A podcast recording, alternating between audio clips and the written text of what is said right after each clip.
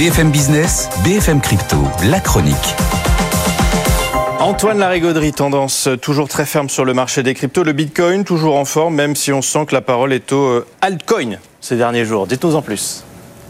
Ouais, oui, les cryptos alternatives, hein, c'est clairement là-dessus que se concentrent les investisseurs. Il faut dire qu'après 17% de gains en un mois, il y a de la tentation de prendre des bénéfices sur le Bitcoin, mais on reste bien arriver sur les 42 000 dollars. Tendance plus vigoureuse sur l'Ether qui tente une percée vers les 2300 et l'XRP qui se dégage bien au-dessus des 63 cents. Peut-être une tentative euh, vers les derniers plus hauts d'il y a quelques jours du côté des 67. Antoine, on regarde plus particulièrement Cardano, hein, qui fait des gains spectaculaires là.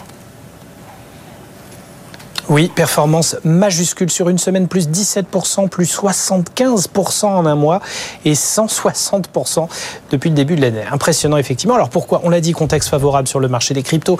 Les investisseurs ont bien plus d'appétit hein, pour le risque en cette fin d'année. Après le statu quo de la Fed sur ces taux et les commentaires vraiment très accommodants, on a un vrai attrait retrouvé pour les actifs un peu décorrélés, comme, le, euh, comme euh, tout ce qui euh, représente les cryptos par rapport au dollar. Bitcoin et Ether en ont bien profité. Et pourquoi spécifiquement le Cardano parmi ces altcoins, hein, ces autres grandes cryptos ben Parce que techniquement, euh, c'est celle qui a bénéficié du meilleur timing, de la meilleure dynamique entre début du grand rallye crypto il y a quelques semaines et périodes cruciales marquées par les décisions des banques centrales et des échéances techniques sur le marché action ces derniers jours. Cela dit, on voit que la progression de Cardano est quand même bien moins forte ces quelques derniers jours.